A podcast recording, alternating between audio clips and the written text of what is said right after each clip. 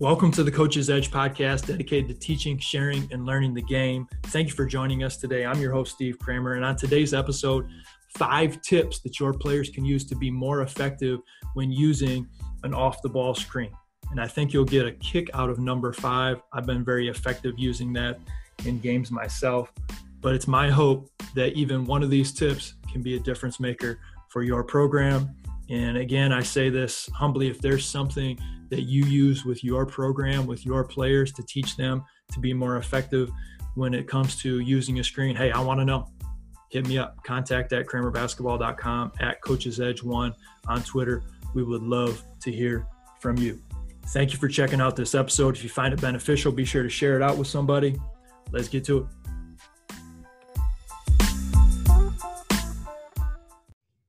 Welcome to the Coach's Edge podcast. I'm excited to share with you five tips that you can have your players use to be more effective when it comes to using an off the ball screen. Number one is probably our most important out of the five, although I think you'll get a kick out of our, our fifth tip as well. But number one is being able to time the screen. See, when it comes to being able to effectively execute an off the ball screen, three things, three players need to be on the same page. That's the passer, that's the cutter, and that's the screener. And I was speaking a couple years ago with Greg Mitchell, who's the head men's coach at Hope College, and I was asking, what are some of the things that your players struggle with most when it comes to coming off of uh, off the ball screen? And I was expecting something like the read, and they said, no. The biggest struggle that we have at the college level is that it's not timed correctly between our passer and our cutter. Our Cutter may use the correct read as far as setting up the defense, reading the help defense, the screeners, defender, but they went too early and the ball handler wasn't in the right spot.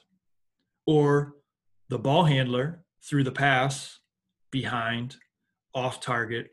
They mistimed when to throw the pass. Those two players, especially, must be on the same page if we're going to properly execute an off the ball screen. Number two, changing speeds. That's your Rip Hamilton, right? For the Detroit Pistons fans out there, that stop cut, being able to, to cut hard, quick stop bump, and then go again. That's Reggie Miller and being able to really change direction where he's going down underneath the basket and then popping back hard out to the perimeter, right? And your players like a Klay Thompson, Steph Curry do that really well in today's game. Your ability to change speed. I can't stand it when coaches say, we got to go game speed, game speed, game speed. And they're always talking about go fast, go fast, go fast. Basketball is not always fast. Basketball is slow, it's medium, it's fast, it's every different type of speed. It's important that we change speed to make ourselves harder to guard. That's huge. Number three, contact, initiate contact. We can do that with the lower body. We can do that with some of our upper body as well. We can walk our defender into our screen. We can use our hip and leg to bump a defender to initiate contact, create separation, and then come off the screen. You might use a stop cut. So you're halfway through your cut.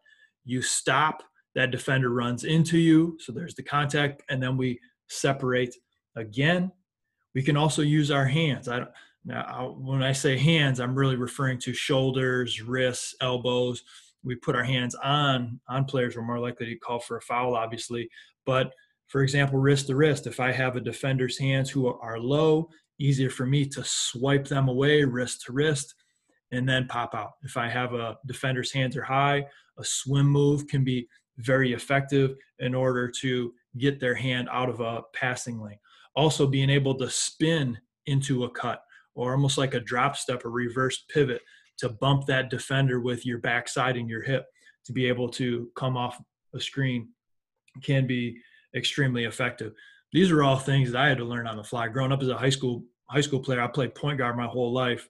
I went to college and my college coaches had to be like, what is what is this kid thinking? He has no idea how to move without the basketball. I had to be a quick study uh, personally as a player. I got better at it through college and much better playing overseas. But all these little things were were really really beneficial to me. Number four, using the screen tight. We're tight using the screen, body to body. You've heard this many times before, but I, I want to give you kind of paint a, a picture for you. If I am in the right corner and I have my teammate setting a wide pin down screen for me, I'm going to initiate contact. Can I walk my defender into the spot? Fine.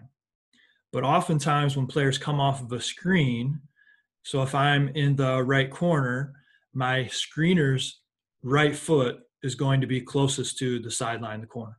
And so we would think that, okay, their right foot and my right foot are going to be right next to each other as I'm coming off, let's say towards the, the elbow to catch, uh, maybe it's a, a, a tight curl, soft curl, something of that nature. What I would encourage your players to do is instead of going tight in that manner, they actually take, if I'm the cutter, I take my right foot and I would put it below my screener's right foot. So that as I'm coming off the screen, I'm actually going to run into my teammate if I don't get out of the way. What does this do? The only way that my defender can now jump that screen is they really have to go way, way out of position in order to cheat that screen. That's going to open up a slip, a backdoor cut or it's going to be an offense foul because they've pushed me. What happens is cutters will often go tight to the screener, but they they go tight side by side instead of actually in a position where they would make contact with their own screener. Well, uh, what's a good defender going to do? They're going to bump you out and they're going to sneak in between the cutter and the screener, and they just blew up the play. All right. So being able to make that small adjustment, and it's just a six, 12 inch adjustment, where when you're coming off that screen, your low foot is actually below your screener's high foot. And then on your last step, you just get out of the way. So now you can come off that screen. That's a huge advantage for the cutter to make sure that that defender can no longer blow up that screen and bump them out of the way. Number five, lie. Lie with your body language and I'll give you a, a couple examples. There's many ways that, that we can we can lie, we can we can sell the game, right? We say you got to be a salesman or a, a saleswoman. The opposing team has to buy whatever you're you're selling. You want to go right, so you better sell something that makes them think you're going to go left. So we can sell with our eyes, we can sell with with our feet, with our shoulders. We can sell with with our change of direction and change of speed, which we've we've already talked about. Um, we can sell using our body language and our voice. And I'll give you this example. In games, I've brought the basketball up in semi transition. Let's say I'm on the left the left wing bringing the basketball down the court in semi transition and I have a defensive player who's in front of me and they're set and I've pointed to my right to the inside of the court and said, "Hey, screen here, screen here, come come get me, come get me." when there's actually no screen to be set and I'm actually talking to no one, there's nobody there. But because of my body language and I'm pointing like I'm about to get a screen to come off and go to the middle, I've said it with my mouth, I've motioned with my hands, I've looked with my my eyes. What does my defender think? They can't see everything that's going on behind them. So now they'll flip because a lot of times they're icing the screen. And so they'll jump to the middle preparing to ice the screen, and all they did was simply move out of the way. And now I bust it straight down the left side, go to the basket, get a layup, kick it out to somebody, whatever it might be.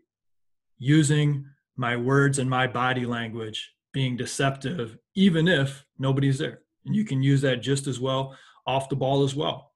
You ever been underneath the basket? Somebody's playing you you tight, and you're looking to the right corner and you're saying, hey, hey, hey, come get me, come get me, come get me. When in reality, you're actually cutting to the left. You just wanted that defensive player to look the opposite way to, to prepare for something that's not even there at all before you go the other way.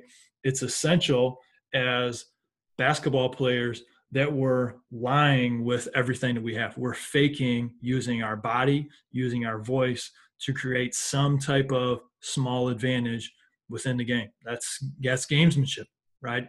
There's so many fakes within the game of basketball, and I think at, at the high school level, those those players are just scratching the surface of really what they can use to be more effective in a game situation. So let's review all five. Number one, timing. If we don't have timing, we don't have anything, right? That's that's talking about the read, the situation, and timing it correctly. On time, on target with the passer, everything. Two, changing speed. Be hard to guard by changing speed. Three, contact. Use contact to your advantage, not just with your feet, your hips, your lower body, but there there's some some simple tools that you can use with with your arms, your upper body to create more space, uh, keep the defender's hands out of the passing lane, especially if you're a shooter. Number four, we're tight when we use the screen. Tight enough, in fact, that if you don't veer out of the way at the last second, you're going to hit your own screener. That's very effective. And then five, lie with your body, lie with your your voice in order to create that slight advantage, that's extra half second that you need to be able to execute that cut, that screen properly. I hope that you found these five beneficial. I'd love to hear from you on what you have used with your players, um, on what has worked for them.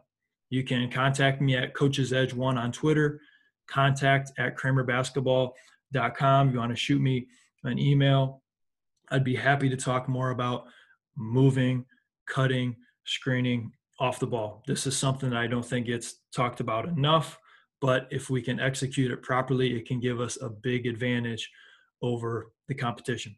Thanks again for listening. Hope you guys have a great day. Get after it.